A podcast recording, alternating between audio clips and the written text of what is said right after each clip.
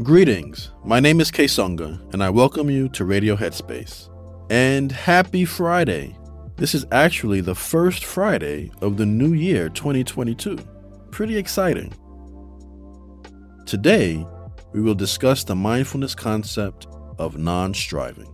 This concept of non striving provides us with some guidance in an effective way to accomplish any goal that we set for ourselves.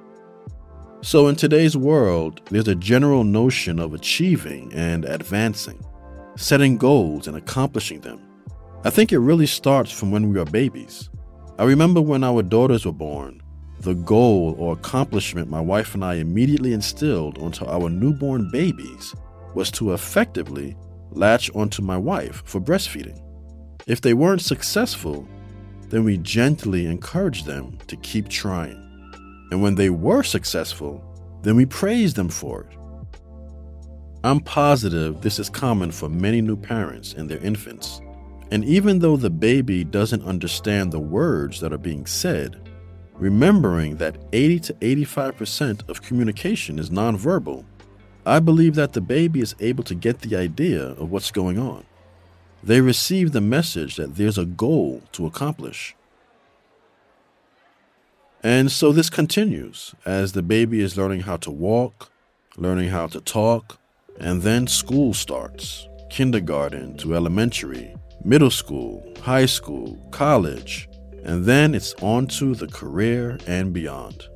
It's almost like it never stops. And I'm guilty of it too. I personally consider myself a lifelong student. And so, by no means am I saying this is a bad thing. I believe that lifelong learning and advancing is quite healthy.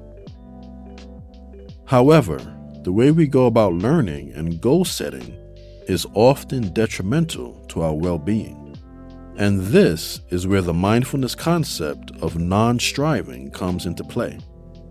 Because we live in a culture where it's all about obtaining more, more, more, like right now, it's important to embrace the concept of non striving that basically speaks to the notion of setting your goals and aspirations and then gently letting them go and bringing your full attention to the present moment which is the journey. The idea here is that as long as you're focusing on the end result, your ultimate goal, then your attention and focus isn't with the most important part, which is the journey. I'm not saying to never think about your ultimate goal. This is where visualization exercises come into play. Envisioning yourself accomplishing your goal for inspiration and motivation and then, in the very next moment, bringing your attention back to the present moment, to the journey. I remember reading that Serena Williams, the great tennis player, would often do this visualize herself lifting the Wimbledon or US Open Championship trophy over her head. But then you best believe she would bring her full focus back to the match she was playing at that moment. So I hope this was helpful today. Remember, you can follow me on Instagram at kgiscombe and let me know how this first week of the new year has gone for you.